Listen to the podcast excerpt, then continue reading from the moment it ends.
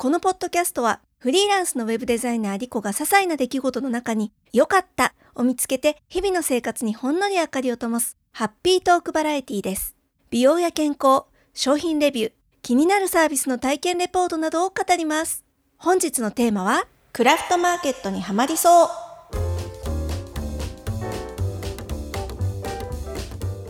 本日収録日6月11日の日曜日です。関東は梅雨入りしまして、えー、もう本日もですね窓の外はどんよりと曇っているんですけれども先週の今日先週の日曜日はまだね梅雨入りしてなかったんで晴れ間が結構差してました。でその先週の日曜日に私とあるイベントに行ってきたので今日はその模様をお伝えしたいなと思っております。どんなイベントかと言いますと千葉県佐倉市というところで開催された庭の輪というイベントなんですね。この庭の輪アートクラフトフェア千葉と銘打たれておりまして、えー、千葉県出身だったり千葉で創作活動をしてたり、まあ、かつて千葉に住んでいたとかとにかく千葉にゆかりのある作家さんたちがさまざ、まなですね木工品だったりガラス工芸だったり、えー、布製品だったりといったものをですね出してる出品しているというまそんなマーケットです。と屋外の公園で開催されましてちょっとね雰囲気だけでもお裾分けということで、まあ、本当はね当日撮ったものをすぐに出せればよかったんですが、えー、と帰ってきてから編集する気力がなくなってしまったので一周遅れで今回配信ということになります。クラフトマーケットね行ったことある方はよくご存知だと思うんですがすごく楽しいんですよね。作家さんたちが個性豊かなあの商品を販売してまして。で特に今回行った庭の輪っていうのはクオリティが高いっていうのを友達に聞きましてで彼女も行くよっていうことだったので私も参加したんですけれどもね、えーと、現地で集合ということになっていてで現地で会ってで結局見て回る時も気づいたらはぐれちゃってねみんなそれぞれ好きなもの見てるんで一人で見てでもまた最後集合してじゃあねって言ってチリジに帰るみたいな そういうなんか面白い集まり方をしました。まあ、でもねコロナもあって全然会えてないお友達もいたので久しぶりにみんなと外で会えてなんだかとっても気持ちよかったです。ではイベントに参加している模様をお聞きください。受付済ませまして会場に入りました、えー、すごく広いですね。会場の中に、まあ、クラフトマーケットなので基本はこういろんなね手作りのものとかが売られてるようなんですけれどもステージがあってねちょっと多分今音入ってると思いますけどなんかショーステージショーみたいなのもやってるようですね。芝生の広大な、えー、会場内にですね所狭しとブースが並んでまして、えーと、陶芸とかガラスの食器アクセサリーあとは木製の食器とかすごいいろいろ並んでますね。これは目移りしますよ。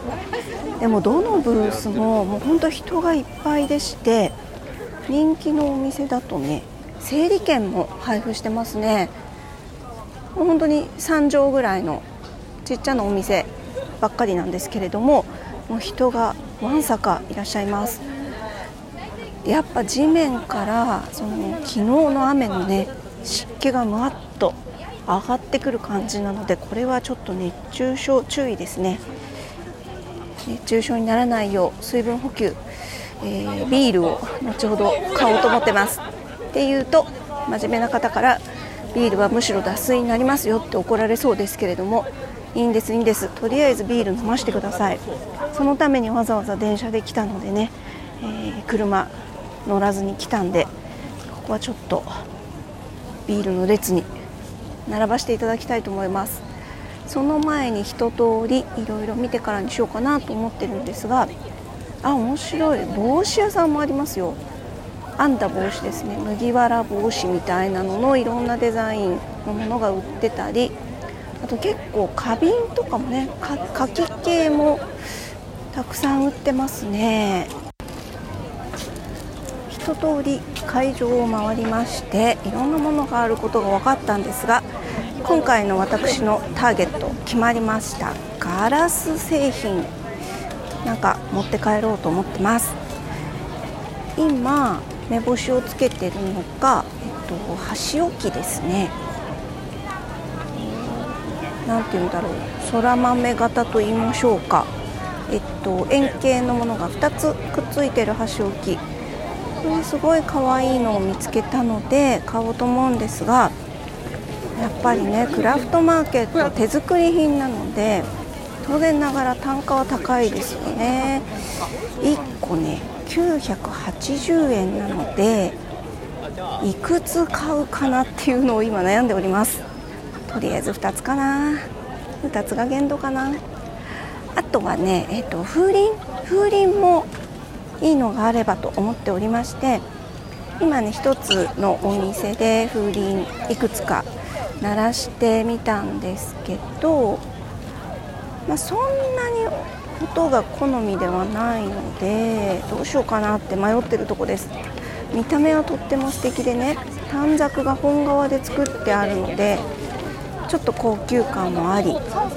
吊るしておくだけでも素敵だなっていう感じはするんですけれどももしかしたらもっといい音のものがあるかもしれないのでいくつかガラス工芸屋さんを回ってもし風鈴が見つかればくつか品定めをしてみたいなと思っております。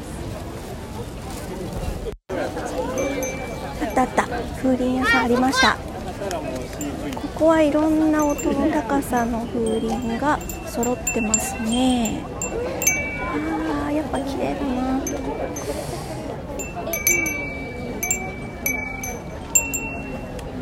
箸ないかな。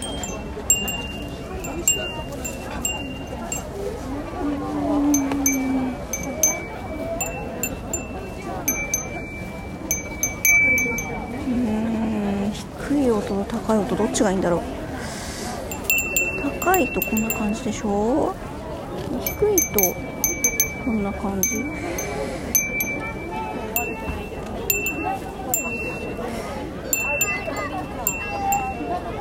家だと低い方がいいのかな？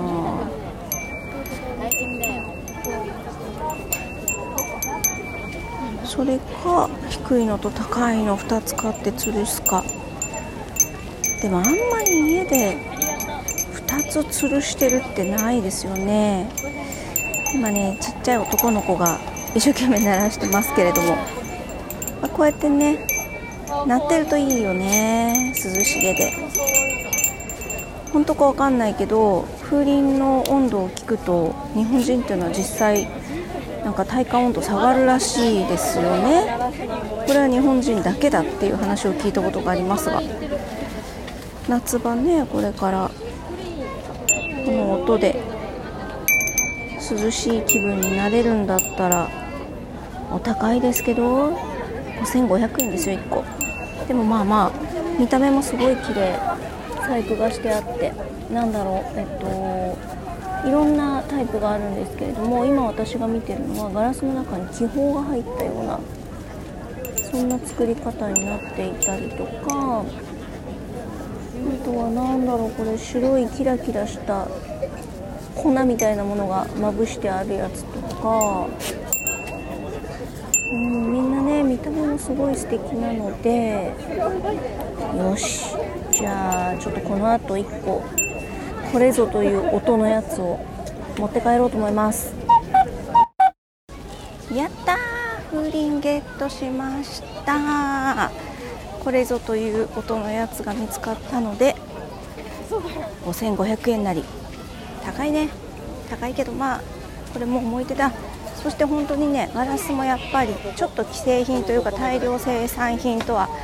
違う、えー、とっても素敵な風合いのものがありましたのでこれはということで買ってみました。